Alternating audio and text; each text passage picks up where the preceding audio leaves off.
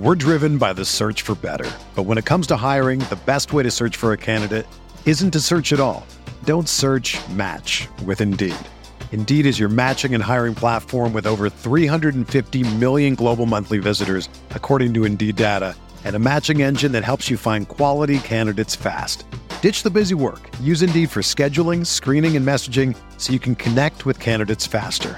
Leveraging over 140 million qualifications and preferences every day, Indeed's matching engine is constantly learning from your preferences, so the more you use Indeed, the better it gets. Join more than 3.5 million businesses worldwide that use Indeed to hire great talent fast. And listeners of this show will get a $75 sponsored job credit to get your jobs more visibility at Indeed.com slash BlueWire. Just go to Indeed.com slash BlueWire right now and support our show by saying that you heard about Indeed on this podcast. That's Indeed.com slash BlueWire. Terms and conditions apply. Need to hire? You need Indeed.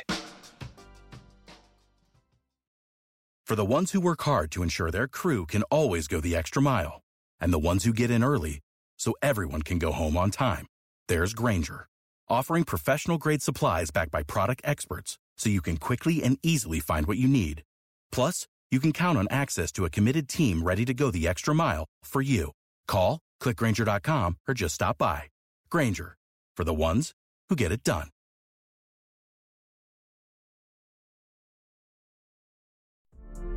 The baseball season is go, go, go. It's nonstop, relentless for every night, six straight months, and then hopefully another month in October.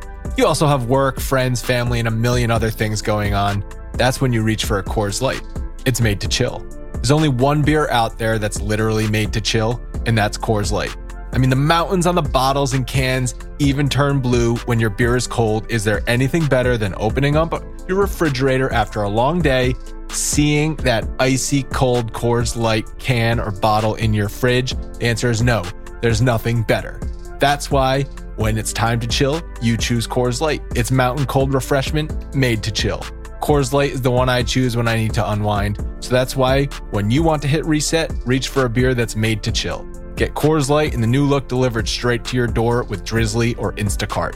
Coors Brewing Company, Golden, Colorado. And as always, celebrate. We are breaking down all aspects of Yankee baseball. This is the Bronx Pinstripe Show with your hosts, Andrew Rotondi and Scott Reinen. Let's go.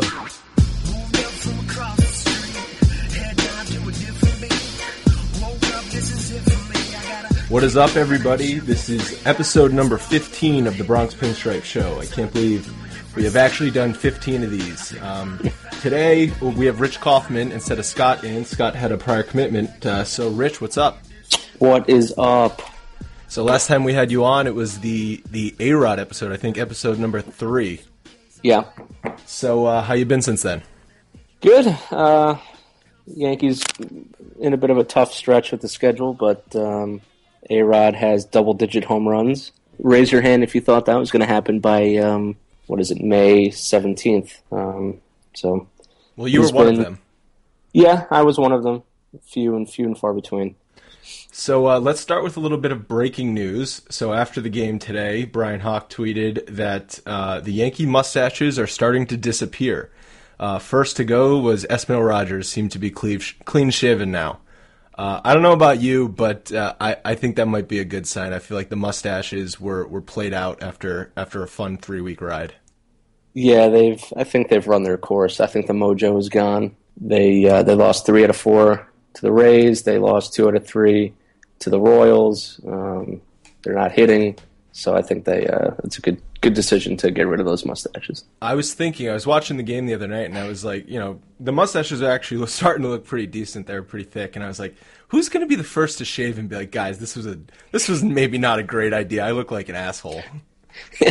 I was waiting to. Yeah, I was waiting to see the to see who the uh, the first guy was to crack on that, but I guess Rogers is is the first one to go, and uh, it'll be interesting to see who else follows. But Well, it was it was certainly a, a fun little thing, and it seemed to be working for a while. But uh, as you mentioned, this past week they were two and five, uh, ugly, ugly games this past week. and you know maybe maybe the off day coming tomorrow. I feel like I need an off day from baseball. It's been like 19 days in a row, and, and I'm just exhausted watching the games. Yeah, it's crazy. I mean, their schedule is. I mean, it's it's way different this year. I feel like than it has been the past few years. They have two off days this week, which is strange. You don't really really don't see that much. I mentioned that last time. It, the, the, scheduling sometimes makes no sense to me. To have a, a, Monday off day and then a Thursday off day. I know the two game series kind of throws a wrench into it because yeah. they have the interleague uh, games with the Nationals, and then I think they play the Nationals again later in the year for two games at the stadium. But the mm-hmm. two games just throws a stupid like little twist in the season where okay, you haven't had an off day for a month, and now you have two in one week, and it just sort of wastes an off day. Yeah, and it's uh, we've been so used to seeing them playing the the AL East, um, and now they don't play an AL East op- opponent until July, I think, which is really strange. And they also play Kansas City again next week, and then they don't play them again for the rest of the year. Yeah, it's quick. So if yeah. Kansas, you know, it's like if you run into a hot Kansas City team, which they are, yeah. you know, you could lose, you know, five yeah. out of six or four out of six, and then you don't mm-hmm. see them again. Right. Yeah, it could set you back big time. Yeah. But uh, all right, let's get into uh, a little bit of the game recaps here. They after the weekend uh, series win, they they again got hot in Ta- in Tampa. The first game, they hit uh, a bunch of home runs. Beltran, fine, you know, has been really heating up, uh, which is good to see. But Beltran went deep. Arod went deep. Teixeira went deep. Uh, Gardner hit a three-run home run to center, which was an absolute blast off, yeah. Gardner's bat. And yeah. Headley hit a home run. So things were looking good with an 11-5 win last Monday.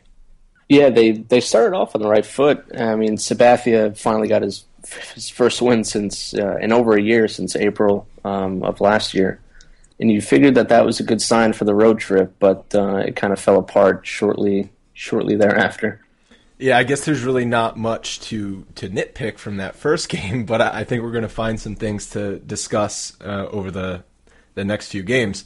So that next game, they were facing Archer, and Archer's one of the best pitchers in baseball, I think. He's absolutely filthy. And he, he kills the Yankees. Yep. This was the first time they were facing him all year. Um, yeah. They had sort of they'd played Tampa already, what like seven times, and they hadn't seen him yet. So they yeah they were, they missed him. They got a break there, mm-hmm. and the they looked good to start. First five guys reached, and they had two runs in, bases loaded with one out, and that's all they got. Yeah, I feel like we've seen this a lot from this team, especially over the past two seasons. They uh, they kind of let the the starting pitchers settle in after they get runs early, and then they just get shut down for the rest of the game, and it's it's real frustrating to watch. It is because if this team, I mean, the offense seems to be hitting a lot of home runs, which is good. Mm-hmm. But they don't string a lot of hits together, and you know maybe they hit a lot of solo home runs because not a lot, a lot of guys are on base. And and against a guy like Archer, who's again one of the best pitchers in the league, if you don't rough him up in the first couple innings and really take advantage of that. I mean, that should have been a five nothing game or a four nothing yeah. game after the first inning. Yeah, they had him on the ropes, and you already won the first game. You really want to. I mean, if you if you get the Rays down in the first inning against Archer, that's pretty demoralizing, and they could have controlled the rest of the game. But for Archer to get out of that, giving up only only two runs, that was huge, huge momentum swing to the Rays. It was, and it, I mean the game seemed to be going okay. Eovaldi had, I thought, his best start of the season. Seven innings. Uh, he was through seven innings, or excuse me, he was through six innings with no mm-hmm. runs. Mm-hmm. Uh, and then in the in the seventh, um, he he got into a little bit of a jam, and uh, Girardi let him face DeJesus with second and third. It was still a two nothing game at this point. Mm-hmm. Um, would you have left? Would you have brought in a lefty there? Um, Wilson maybe, maybe Shreve to face DeJesus, or would you have left Eovaldi in there? Eovaldi had what eighty something pitches, I think at the at the time. Yeah, he looked great. Yeah, I probably would have left him in to face DeJesus.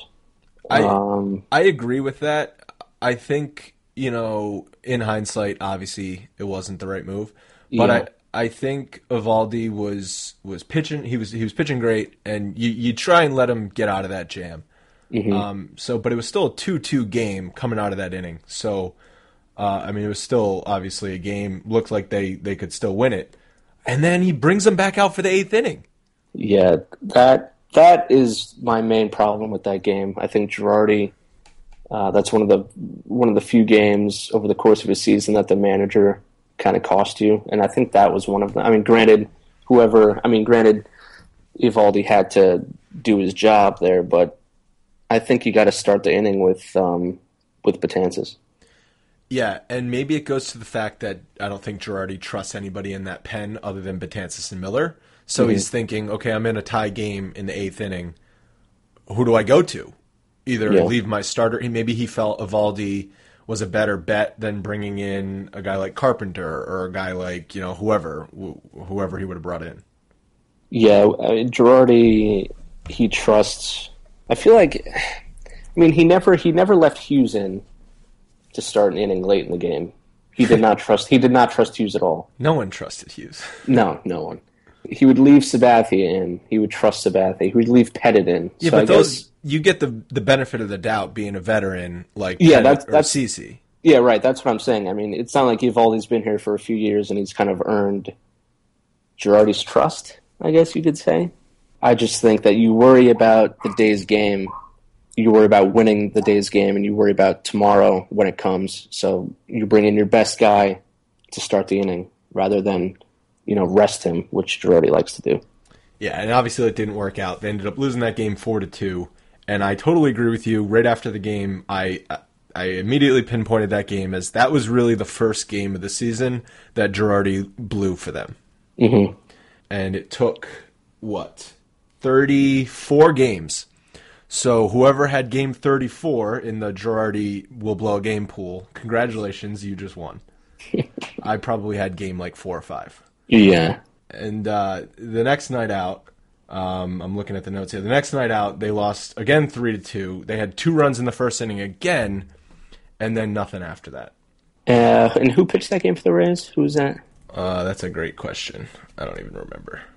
Warren pitched for the Yanks, and he pitched great. Right. I can't recall who. Oh, okay. Um, but, but regardless, it's, it's... I mean, regardless, you, you got the starter again on the ropes in the first inning, and that's it. You you go to sleep afterwards. Right, and they had ten hits, which is you know you look at the line score and you say, oh wow, ten hits. That's you know they got to score more than two runs. Well, they were all singles, and it's it's hard to win when you hit when you, you know when you go station to station. I mean, it's hard to win when you go station to station. Yep, and uh, all singles. And again, if this team isn't going to hit home runs, it's it's tough for them to uh, to score runs. I just looked it up. It was Karns that pitched uh, for Tampa, and they had they had they killed him uh, at the stadium. I think when they when they when the Rays were in a few weeks ago. Yeah, well, I, I mean, the, we, how many times have we seen this team do that? Look look like they're an all all star lineup one night, and then the next night out look like they they've never played baseball before. yeah, yeah, it's frustrating. Yeah, so uh, it's just frustrating because I, would like to see this team in again with the, the runs in the first couple innings, and then they go to they they just totally disappear after that. As a fan watching the game, you just want to pull your hair out because the starters are doing their job. Warren pitched mm-hmm. seven innings and only gave up three runs, and and he comes out of there with the loss. Like that. That's just if I'm if I'm Warren, I'm pissed about that. I mean, you, you go down there, you part pitch one of the best games of the year as Warren uh, for Warren, and then and you got a loss to show for it.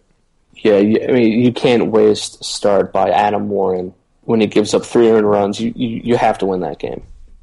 And uh, another second guess moment here is that Girardi, in a losing game, brought Miller out for the eighth inning, down a run on the road. I guess he wanted to get Miller some work, but again, it's just frustrating the way Girardi manages a bull. I mean, one of his strengths, I guess, is manage, managing a bullpen, knowing when to when to use guys, when to sit guys. But I hate to compare Girardi to Joe Torre, but Torre would always go with his best guy. I feel like he would run guys out there. I guess that's why Scott Proctor's career is ruined because Torre would always run him out there. But Girardi is all about rest. He's all about giving guys days off in May so they're not tired in August. And I get that, but I want you to win the game today with your best guy, not you know, not es- not with Esmil Rogers on the mound. Well, you can I mean, it's so easy to look at those two games, Tuesday and Wednesday, and say, okay, you had a lead in the seventh inning, and you let your starter stay out there, and they end up losing it. when you could have gone to Betances and Miller to get eight, maybe nine. right, outs. and then you then you bring in Miller when you're down a run. exactly. So Yeah. it, it, it just makes no sense. You, No. you if you wanted to rest them, you could have rested them in that game too, because they were still in the middle of a 19 game stretch with no off days. Mm-hmm. It's not like Miller hadn't pitched in a week. Right. So, I mean, obviously, it was only he only threw ten pitches, so I feel stupid getting mad about it. But it's sort of the principle of it. Yeah, you bring him in when you're down a run instead of when you're trying to win a game the night before. Yeah, it just sometimes it just doesn't make sense. And then they they dropped the last game in Tampa six to one. Got some bad news. Uh, Whitley left the game in the second inning with what was reported as an elbow sprain, and I mean that that's got Tommy John surgery written all over it. Yeah, that seems to be the trend these days. It's it's remarkable how many pitchers are going under the knife with Tommy John. Um, no one's really been able to figure it out. Unfortunately, what what causes it? Um, is it too too many innings in the minors? Is it is it uh, the pitches these guys throw these days? Is it the way they work out? It's kind of hard to pinpoint, but uh, I don't think we'll be seeing Whitley anytime soon. Well, I'm sure if you asked Nolan Ryan, it would be that these guys aren't pitching enough innings. Right, he wants his, or when he was with the Rangers, he is he still with the Rangers? I believe so. Okay. Yeah, his his We haven't seen the Rangers on TV much, so we haven't seen Nolan Ryan sitting behind a home plate. But uh, Yeah, he right. might be. I don't know. Uh, yeah his whole thing with that organization is he wants his guys to throw complete games every time out. just because he did it, Right, Just yeah. because he pitched like a million innings doesn't mean it's Yeah, just not I the mean- way that the world. It's not the way the baseball world is now. Yeah, I mean Nolan Ryan's a freak, and his arm is uh, he's got a rubber arm. So, but uh, and then Whitley said after the game that he he'd been pitching hurt the past couple of starts, um, and then that he wanted to pitch through it. And uh, I bet the Yankees really aren't too happy about that because they're big on uh, these guys kind of self-reporting how they feel, and um, they need they needed Whitley, and uh, if maybe if he had said something sooner, uh, they could have shut him down, and this could have been avoided at least um, until a later date. Yeah, I feel like that must have given Girardi an ulcer. Yeah, I can only imagine his his reaction when when he heard Whitley's comments. And you might be saying like, okay, it's Whitley. You know, that's not going to make or break the Yankee season.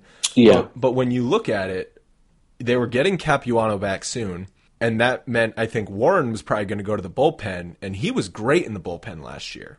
So that would have really that would have added another guy in the seventh inning that Girardi could have trusted. Instead of Betances and Miller, you could go to Warren in a situation like in Tampa when you're in a tie game, and maybe you don't find yourself using Eovaldi for the eighth inning. Uh, but instead, Warren's going to have to stay in the rotation because Whitley went down uh, until either Tanaka or or Nova come back. Right. I think Warren is is is way more valuable valuable in the pen because he takes pressure off other guys.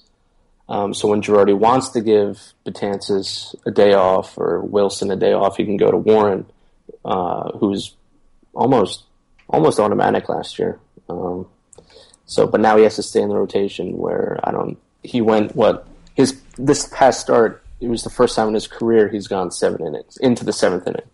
Yeah. Um, Oh, he, he and he even you can see it when he pitches an inning out of the bullpen. it- His velocity's up a couple miles an hour. He just, I mean, some guys are just suited for the pen. Right. It's the same thing with uh, with Phil Hughes in 2009. You know, these guys, these starters who come out of the bullpen, they can just let it loose for one inning. They don't have to save anything uh, for the entire game. They don't have to, you know, vary their pitches. They can just come at you with gas. Um, you know, 97 miles an hour. You know, bang, bang, bang. They don't have to save anything, and um, and um, Warren's more effective uh, in the pen. It's like the guy uh, that pitched for Kansas City today, Wade Davis, right? He used to be in Yeah. in Tampa. Yeah. He was sort of like a number five starter in Tampa. He goes to Kansas City in that James Shields trade, Mm-hmm. and he's lights out in the bullpen. I was thinking to myself today, I was like, I don't remember Wade Davis ever being this good. No, he, then he wasn't. He was. I mean, he was. He was. Uh, he was I like re- Adam Warren a- Yeah, as a starter. I remembered he was a starter, and now he's coming out of the pen. He's throwing 98 miles an hour with a filthy, with a filthy slider. He's unhittable. That Kansas So- City bullpen is just unreal. It is. It's it's insane. And the Yankees kind of are copying what the Royals have done over these past two seasons: defense and bullpen, which is the blueprint for the Royals. That's how they got to the World Series last year. So the Royals are kind of the standard right now. I feel like in the American League. So that's the new Moneyball. Yeah, it's like a, it's a it's a trend, you know. bullpens are crazy. These bull, bullpens these days are. I mean, you got guys coming in throwing harder than the starters. Like when when did that ever happen? I feel like the Cardinals always have guys that are coming out throwing 98 miles an hour too. Oh yeah, like Wacha came out of nowhere, Yeah. And uh, Rosenthal. I don't know where they I don't know where they find him or what kind of programs they have him on, but Yankees could use some of that. yeah, right. We could take some of their scouting department uh, guys. One more thing I wanted to mention in that last game in Tampa, though, is uh, Whitley left in the second inning. Esmil Rogers comes in, who's a long man and who I'm pretty freaking tired of seeing at this point. Yeah, it's it's never really a good sign when you see Esmil Rogers in the game because it either means the Yankees are getting blown out. No, that's usually what it means when the Yankees are getting when the Yankees are getting blown out or or someone's hurt. You, you see Esmil Rogers in the game. And then he immediately gives up a home run to Rene Rivera, who's hitting like a like 120 or something. Yeah, I mean, when you know when someone gets hurt and you bring in a reliever, they have all the time in the world to warm up. They can take however long they want, and Rogers took about three minutes to warm up, and that's really not enough. Even uh, Ken Singleton mentioned it on the air. He said he said how it um, how Rogers really didn't take his time, and um, boom, first pitch, the Yankees are down. What was it, five nothing at the time? Yeah. Yeah. And So with the way the offense was going, those last few games in Tampa, that was that might as well have been 50 to nothing. Oh yeah, I mean it was game over. It was you were just waiting for the for the innings to roll by. I'm ready. I'm done with Esmil Rogers. I don't know about you. Yeah, I don't know who else you would put in that role though. He's kind of just a take one for the team kind of guy, but I'm pretty sick of him. He's given up at least one run in his last four games pitched. Yeah, that's not good. And that 19 inning game against the Red Sox earlier this year, he gave up the lead twice. Right. And Yeah, I'm I mean, I mean, he gave up. I mean, it was a tie game, and he he gave up the go ahead run twice. right. I'm not expecting Esmil Rogers to be lights out, but when you're the long guy, yes, you're going to get hit because frankly, you're not very good. You're you're good enough to be in the majors, but you're basically Yeah. a 4A player. And uh, you, you can't just go out there and give up runs every time you pitch. You gotta keep your team in the game sometimes. Yeah, you got to at least manage the game and give your team a chance. I think Rogers really gives the Yankees no chance most of the times he's out there. And I also don't like seeing Esmil Rogers come in in a situation where you just need to get out of the second inning. You know what I mean? That he comes in with two guys on, and I think there was one out. That's like a that's a short reliever jam. You bring a guy in who can get a double play ball or can get a couple pop ups or some strikeouts. You don't bring in Esmil Rogers. I know it's the second inning, Yeah. but I always feel like you could use a guy for just that inning and then bring Rogers in for the third inning. Yeah, some guys are better suited to start a clean inning. You know, some guys are not comfortable coming in with guys on base. Um, especially with Rogers, he he's so hittable. You really that's kind of a puzzling decision by Girardi. I think have him start a clean inning with no one on and Right. no outs. Exactly. I, I always second guess. This is like my always my favorite example to use is in 2004 the ALCS when when I know isn't this just such a fantastic memory to talk about? Oh, is this Vazquez? Yeah, he Torre Yeah. brings in Vazquez with the bases loaded against Johnny Damon. It's like it's freaking Javier Vazquez. He's not going to get out of that unscathed. There's zero percent chance. Yeah, he's a starter. He's not used to coming in with guys on base. And Esmil Rogers is a starter by you know he was was a starter with the Blue Jays, I think. Um, and he's turned into a long man. But yeah, it's the same thing, and it, it, it makes no sense. Can you believe that the Yankees had Javier Vazquez on their team at two different points? Twice, yeah, twice. It's re- it's absurd. They traded who they traded for the second time. Melky. They traded. Mel- Oh yeah, great. great. I like No- Melky. I, I like Melky. Yeah, he, no, he's he's turned into a good player, but uh, I guess with the help of PEDs. But um, Whatever. trading, trading, trade. Yeah, whatever. Trading for Vazquez a second time makes no sense. And then Friday night in Kansas City, they're on a three game losing streak, which was their longest losing streak since the first week of the season. So that says something about how the team was playing. Mm-hmm. They hadn't lost even more than uh, they hadn't even lost two games since the since the Baltimore series early in the season. So they were, I mean, on a roll, which we know. Yeah, But you, you figure, okay, you look at the rotation. You got Pineda coming up, coming off that 16 strikeout game. You figure this is it. He's been their ace this year. He's going to be the stopper. He got lit up. yeah. He's. I was. I know you were hoping he would come into that start and kind of put a stop to the to the, the three game was a three yeah three game losing Three streak game losing streak. Yeah. because he's he's stepped up and been he's been the ace of the staff since Tanaka went out. Well, he's been the best uh, pitcher all year. Yeah, he's been one of the best pitchers in baseball all yeah. year. Led the league, and he was leading the league in strikeouts going into Friday. Yeah, and then he goes out, uh, gives up ten hits. Uh, he only struck out, I think, one guy. And let's face it, that Kansas City lineup is not anything special. You th- really? I think it's. I mean, you look at their stats; they're all hitting over three hundred. It's crazy. I don't know. I guess I just look at the names, and then nobody scares me. Yeah, they really. Yeah, they don't have a you know a superstar, but I feel like they all make contact, which is why I think Pineda only had one strikeout. They're hard, and they're also hard to strike out. You know, they're hard to put away, but you got to do better than than going five and a third, giving up 10, 10 hits and five run runs. I mean, everyone's going to have their bad starts. That's just mm-hmm. reality of baseball. You pitch 28, 30 times a year, you're going to have bad starts. But again, I was just hoping he was going to to sort of step up as as the ace. And as it turns out, CC stepped up Saturday, which was good to see. Crazy, right? I mean, their only two wins so far on this road trip have been CC. with CC on the mound. Like, who would have thought that? That's know. just. It, I guess you know that's baseball, Suzyn. But You got to do the Sterling voice when you do that. but uh, old reliable uh, stepping up.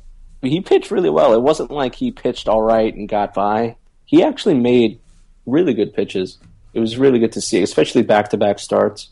Um, I think that's a good sign. Hopefully, his next start he can um, do it for a third time. But um, I liked what I saw at CC. You know what I liked that I saw him do is he was pitching inside to righties. I mean, even though he's only thrown 90 91, he was throwing inside. He was jamming guys, he was getting his off speed pitches down.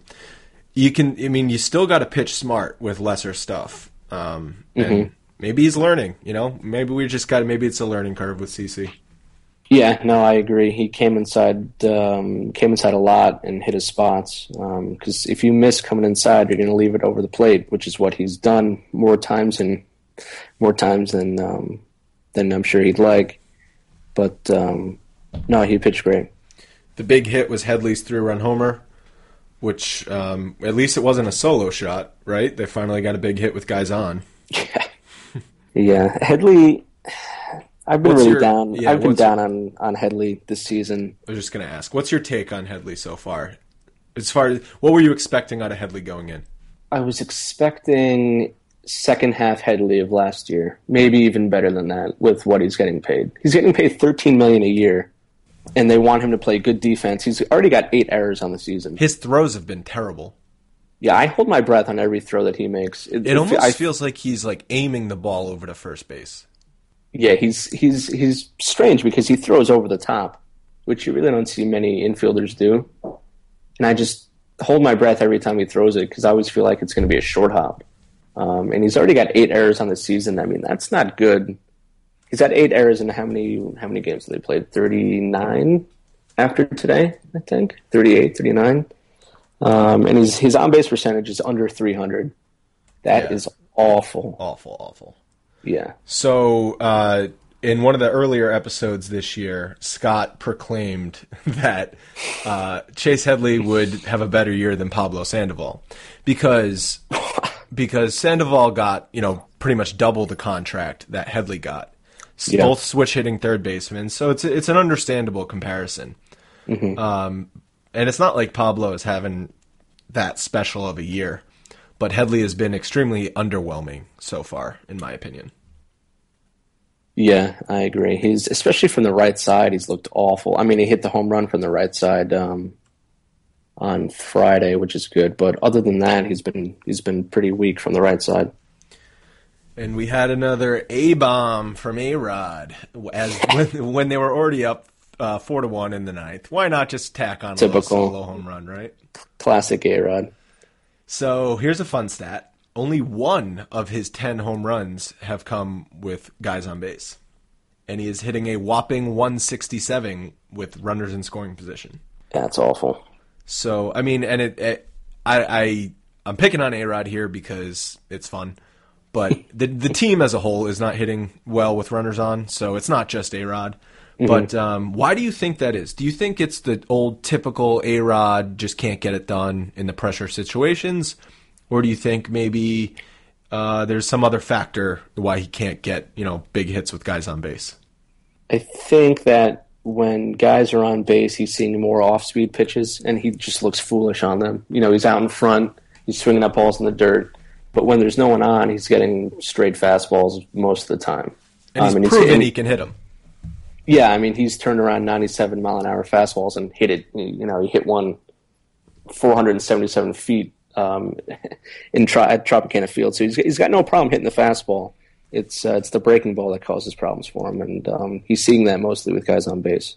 Yeah, I would agree that he's he's p- pitchers are not challenging him uh, with guys on base, and he's just going to need to make adjustments. I mean, if he's going to take this a step from being a a nice player in the middle of the lineup to really the the centerpiece of the lineup, he's going to need to start hitting with guys on base, and he's going to need to start adjusting to the off speed pitch. You're right; he looks like he's never hit a curveball before.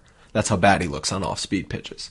Yeah, I mean, today he faced uh, he faced Wade Davis, which is no fun, you know, for anybody. But um, it was the eighth inning, I think. They, the Yankees had bases loaded, one out. Um, so you know, a big hit could get them right back in the game. It was six nothing at the time, and Davis did challenge him with a 97 mile an hour fastball, but he fouled it right back. Um, and that was the only fastball he got in the, in, in the entire at bat. So when he gets it in those situations, he has to hit it. Um, and then he eventually struck out on a just a nasty. It was a 92 mile an hour slider, which is just absurd. Uh, that doesn't even compute in my brain. You just said you said it, and I was like, ninety-two mile per hour slider. Okay, what does Yeah. that mean? So that's two crazy. miles an hour faster than CC's fastball. yeah, it was nuts. And he struck out. He looked bad. Uh, so he got the fastball. I mean, he just didn't hit it. But um, he's he's got to make sure that when he gets that fastball, um, he doesn't foul it back Yeah. with with guys on base. And today, just an absolute flat, big fart dud of a game, six nothing loss. Edinson Yeah. Volquez looked like you know, whoever pick your favorite pitcher, uh, Felix Hernandez today. Um, Just absolutely shoved the bats down their throat. Yeah, and, and Capuano, his first start back. I guess I really wasn't expecting much. Expecting more than three innings though. Yeah, you got to expect more. I I, I got to expect at least five, but uh, he goes three, gives up four, and with the way the offense has been, you knew the game was over. It was just tough to watch. And uh, some news out of the game: Teixeira got hit in the toe and left with uh, what they're calling a big toe contusion, which is basically just a little owie, a little owie on his big toe. He's so fragile. I'm so- it's I- ridiculous. I get so I it- Teixeira is one of those guys that when when you're right when he sits out with an injury, I just I don't know. I shake my head because I feel like he's he doesn't he doesn't play through the pain. Yeah, and you remember when Sammy Sosa? I think yeah, it was Sosa. He um, he sat out a few games because he sneezed and he tweaked his back. like I, I'm, I'm, I'm surprised. I'm surprised Teixeira hasn't hasn't done something like that yet. Yeah, that's got to be. Oh God, I gotta find the link. Knock knock on wood. I there was this there was this like you know sort of BuzzFeed thing where it was like best sports injuries of all time. You remember when um, the Detroit reliever? Oh crap, I can't remember Oh, his name. Um, He got hurt playing Guitar Hero. yes. Uh, it was his elbow, I think. What the hell is his name? He was good. He was He like um, a hundred. Yeah, he retired. He's retired now.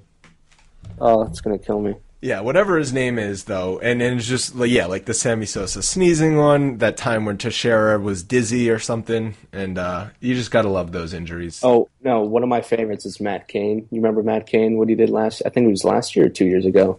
He was cutting sandwiches into Yes. what into what he called fancy triangles, and he and he sliced his finger open. He went on the DL. Tremendous, just tremendous.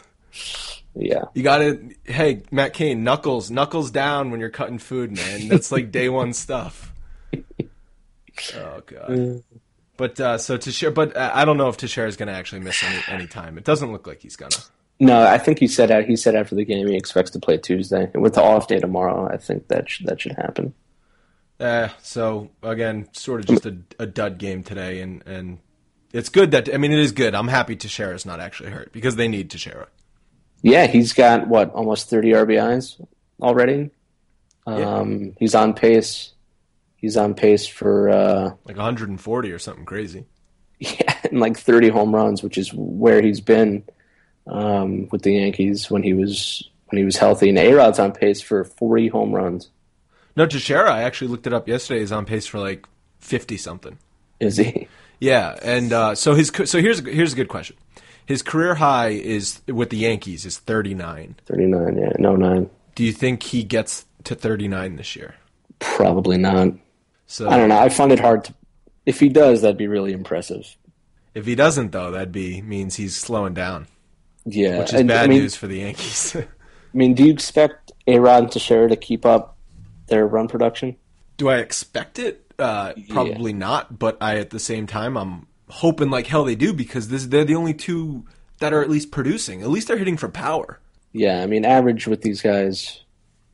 I feel like average across baseball is down. I feel like it's all about run production at this point.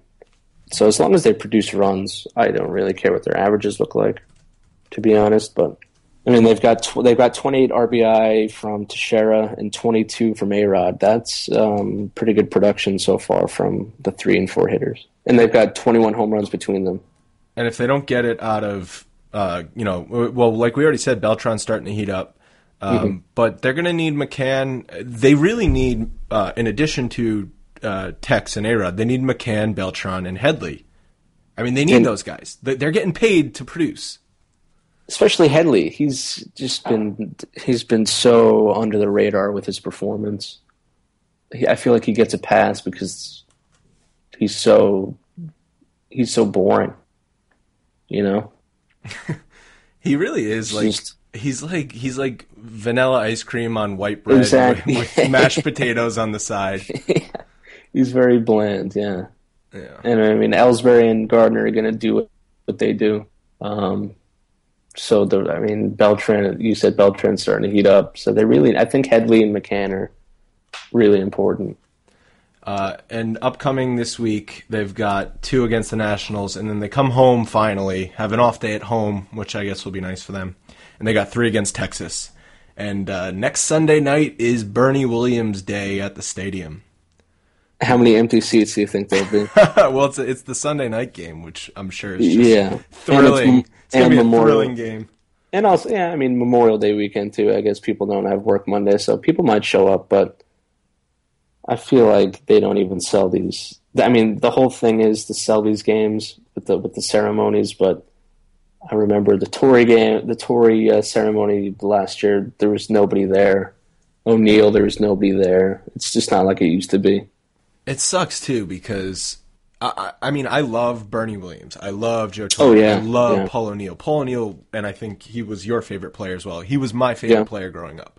Mm-hmm. Um, but to see, but but all do they really all deserve their own day? You know what I mean? I feel like some fans look at it and be like, "This is just a marketing scheme." Oh, it clearly is. You, I mean, they put out the Yankees tweeted um, something about merchandise with Bernie, you know, his logo on it and everything. It's just to sell. Bernie sell has a logo, like his jazz like album logo. You mean? No, he has a retirement. He has a, a logo for the day for the his day, Oh Jesus! and it's going to be. It's on shirts. It's on hats. It's on this. It's on that. It's just. It's just the whole market, which is what the Yankees wanted to do with A Rod Yeah. with these with these home runs. Um, but obviously that that hasn't happened. So Well, it still should be fun. I, I'll be watching because, Oh, yeah. it's my I'll- I'll- childhood. it's my childhood. so- I'll be there. I have tickets. Are you going? actually. Nice, Yeah, nice. yeah. Well, So, hopefully, hopefully it doesn't rain. I know you sort of have bad luck with that.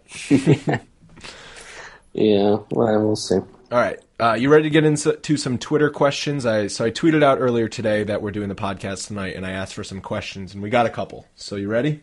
Mm-hmm. So the first one comes from at Leanne B Miller. Um, when do you expect Tanaka back, and is he even going to stay healthy? We clearly need him right now. I mean, that's an understatement right there. We clearly need him right now. Um, but when do you think we're going to expect Tanaka back? Uh, I'd say another three weeks, two three weeks. It's already been about two weeks, and I said it would take a month. Um, and he's gonna um, have a rehab start on Thursday, Uh, I'm not sure where yet. I don't think they announced that either Scranton or uh, Trenton, but um, he said he has no pain in his wrist and um, forearm, but I guess you got to take him at his word. Yeah, I mean he's going to need to ramp up to 80 plus 90 or 90 pitches before he's going to come back anyway, and that's at least two to three starts. Yeah, and they're going to be cautious with him. I think obviously they're going to make sure that he's built up to where he can um, be his usual self. I But think. he's definitely the next guy back. I don't think. I think he's ahead of Nova. oh yeah, yeah, yeah. I think we'll see Tanaka before Nova. Hopefully, But but we already sort of touched on this. But yeah, I mean they clearly need Tanaka back in the rotation because um, they're you know Whitley's now hurt. Uh, Warren is he had a great start, but he's given them no more than five innings uh, before this. And Capuano is a crapshoot. Um, they can't keep trotting out these starters that get pulled in the fourth inning. It's going to absolutely fry the pen, and but you'll blink your eye and they'll be in third place if they keep doing that. yeah. They need they need a reliable guy to go out there who you can pencil in every time, can give you seven innings, and can keep you in the game. I mean, That is one thing though that I absolutely love about Eovaldi. He he's an innings eater. Oh yeah, no, he threw two what 200 innings last year, and he gave up the most hits in uh, in the National League. So I mean, he'll stay in there and he'll eat innings for sure. Um, and uh, I mean Tanaka, they especially need him because we haven't even talked about Pineda's health. You know, question marks. I was They- just I was not. It was one of those things that if I don't say it, maybe maybe it's not an issue. yeah, I guess if it's not if there's nothing there, then you know, don't worry about it. But that's I feel like that's always in the back of my mind with him. Knock on wood, everybody. Yeah, yeah. Hopefully, I didn't jinx him. But. But uh, are you confident that once Tanaka's back, uh, he he's there to stay for the season? No. No, me neither. I would honestly, No. if like if you're asking me to put a percent on like if he's going to stay there for the rest of the season, I'm saying it's about twenty five percent. Oh yeah, they said they said that his, I guess it was tendonitis he had in his wrist and forearm is not related to his elbow. Bullshit. But come on, it's all connected. yeah. He's either compensating for something and that's causing the tendonitis.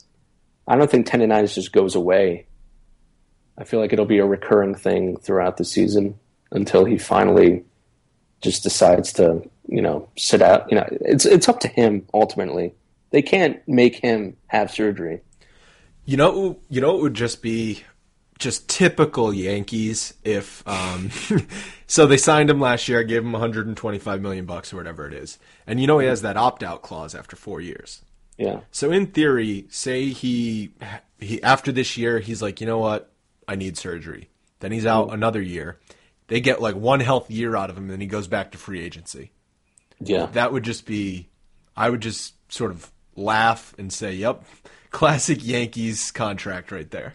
and then he holds the Yankees up for Another 150 million. yeah, yeah, I could see that happening for sure. Oh boy, oh boy. Well, uh, Leanne, thank you for the Twitter question, and uh, hopefully Tanaka's back out there soon. Um, next one uh, is from at DMR711. Uh, and this was from a couple days ago. He said, I'm not one to question the great Joe Girardi. I can sense sarcasm there already. But but why bench Tex after a four hit game for a guy who has five hits on the season? So what he was talking about is uh, after Monday, Teixeira had four hits and a home run, and then sat on Tuesday in favor of Garrett Jones. Mm-hmm. Um, and yeah, I mean it's a great question. The offense is is rolling. You got uh, 11 runs, couple home runs, and um, the cleanup hitters on the bench the next day. Yeah, and Girardi's reasoning was that uh, he wanted to give Teixeira a day off on the turf, but the last time I checked at Tropicana Field, the infield, you know, it's a dirt infield. Teixeira's not, you know, running down fly balls on on turf. He just, like you said, he'd gotten four hits the night before, and they need every ounce of offense they can get. And he he puts in Garrett Jones, who uh, we didn't mention it before, but Jones missed a line drive hit right at him. It went off his glove. It could have been an easy double play. Um, and I think it ended up costing them some runs, if I remember correctly. And Garrett Jones is a first baseman. Every I Yeah, heard people yeah. saying like, "Oh, he's not a first baseman. He's an outfielder." No, he's a first baseman. You got to Yeah. make that play. Yeah, I guess I mean it's tough for him because it's probably a tough role. He really hasn't played much because A Rod has been, you know, hitting home runs. I think they expected Garrett Jones to be playing more than he has, so maybe Girardi wanted to get him some at bats, but ah, it's just one of those Girardi moves, classic Girardi, where a guy a guy goes four for five, and I can't remember the last time Teixeira went four for five and hit a home run to left field, which is a good sign. And then yeah. the next day he's benched. Yeah. I feel like that, that's happened with Chris Young a lot this year too. Chris Young has had a great game. Instead of keeping the hot hand in there, the next day is benched because there's a righty on the mound. Like it's a, just a classic Girardi binder, day off, guy needs rest move. It's just it's frustrating. Yeah, so I mean that's like three or four moves this week where you can just clearly question what Girardi's doing, and it kind of makes you want to pull your hair out because yeah. Girardi, Girardi will do that. From yeah, know. it's been an annoying week for Girardi uh, on the bench making moves, and they've coupled with you know they've been losing. It's just been a a week to forget for the Yankees. You know what? I actually want to ask you a question. Um, now that we're on the topic of Girardi, so mm. Posada's book has been circulating um, recently, and one of the big things to come out of that was that uh, he and Girardi, Posada and Girardi, had a little bit of a rift after Girardi became the manager in 8 mm-hmm. um, and once Posada moved to full time DH, I think in what 2012 was it or 2011? Whatever. Uh, 11. 11. It's 11. He wouldn't even let him sit in on like the catchers meetings or anything like that. Um, right. And it just seemed like there he he Posada basically said he did not agree with the way Girardi handled some of his um, player interactions. You know, telling you guys, telling guys he had a day off. He would just text them, whereas you'd know one hundred percent. You know, before even the day before with Torre if yeah. you were getting a day off or what he was thinking. And it seems like Girardi is a little bit more um, closed door policy, maybe. Yeah, so I guess my question is, um, you know, do you think that some other players might feel this way, or or how do you think that rift maybe happened with uh, Posada and and Girardi? I, I mean, Posada is such a prideful guy, you know that when he was made the full time DH, you know that obviously pissed him off but he, it, I mean, Posada did mention that you know, Tor, when Torre was there, Torre was like a father figure, um, and that when Torre left, Girardi was just he was just a manager. He was just another manager. The entire clubhouse changed. I think it all stems back to Posada taking Girardi's job as it's a player. To. It's got to, right? Yeah, yeah. But I mean, Girardi, Girardi's got to be the bigger man in that situation. I mean, Posada's a 27 year old kid he's got 30 home run power out of the catcher position. He's going to take your job, dude. Like, yeah, I think not... they, I, I, think they also left Girardi there too long. I mean, Posada didn't start playing full time till he till he was what, like you said, 27, 98. Yeah, I don't know exactly how old he was, but it was 1998. Yeah, yeah. There's it'd be interesting to see when Posada has his day, what the interaction is. If he mentions you know Girardi in his speech about winning, you know, winning in 2009 and everything, um, that'd be fun to see. Yeah, it was. Uh, he was 26 in 1998, and that was the first time he had uh, he played more than 60 games. Yeah, you know, Posada had that lawsuit. Yeah, he lost like 11 million dollars in some scam, financial scam. Uh, like he invested money with these guys, and they took his money. And on the lawsuit documents, his birth date was a year earlier than what it was when he was playing. So Posada is actually a year older. Oh, I actually so never knew that. Yeah, so he had lied about his age. Like, you know, you hear all these guys. Soriano did that. Yeah. Alfonso Soriano. Yeah. So I thought that was interesting that Posada is actually a year older than uh, than what he said he was when he was playing. I mean, that even goes to show you how much more of, of a durable guy he was. I mean, he really only had one injury season, and he caught a ton of games. So, yeah, no, he caught late into his career. So, okay, well, as we said, uh, hopefully they can uh, turn it around this week. A couple off days should help. Uh, I know they're going to help me. I think I'm going to enjoy not watching a Yankees game tomorrow night. I don't know about yeah. And, they miss uh, Scherzer. I think. I don't think he pitches. Uh, He's been filthy. He, did you see his line from Saturday night? I heard about it. I oh heard he pitched God. well, but I didn't see it. What was it? I, I can't recall. I, I don't recall the exact the exact stats, but he yeah he's just yeah. filthy. Um, as we I all think uh, I think Gio Gonzalez pitches uh, Tuesday against Eovaldi, which should be interesting because I mean Eovaldi has faced the Nationals, you know, Bunch a lot with the uh, yeah. All right, well, big week coming up. I just want to remind everybody about the voicemail line 646 480 0342. Uh, We played a voicemail uh, last week, but our Scott's the tech guy, and he's not here right now, so uh, he he's, he sort of mans all that stuff. So hopefully next week we got some voicemails uh, for you. Thanks again for uh, the Twitter questions um, at Leanne B. Miller and at DMR711. We appreciate it, uh, and uh, we appreciate you guys listening. So uh, until then, Rich, thanks for coming on, and catch you next time. Thanks, man. Hey guys, thanks for listening to the Bronx Pinstripe Show. Make sure you find us on iTunes and subscribe so you can get all new episodes directly onto your phone. If you do like the show, we'd love for you to take a minute and give us a five star rating and review in iTunes. It really helps us out and allows us to create more shows. We're on Twitter at Bronx Pinstripes and the same on Facebook. You can always find us there talking Yankee baseball. Thanks again, guys, for your support. Really appreciate it, and go Yankees.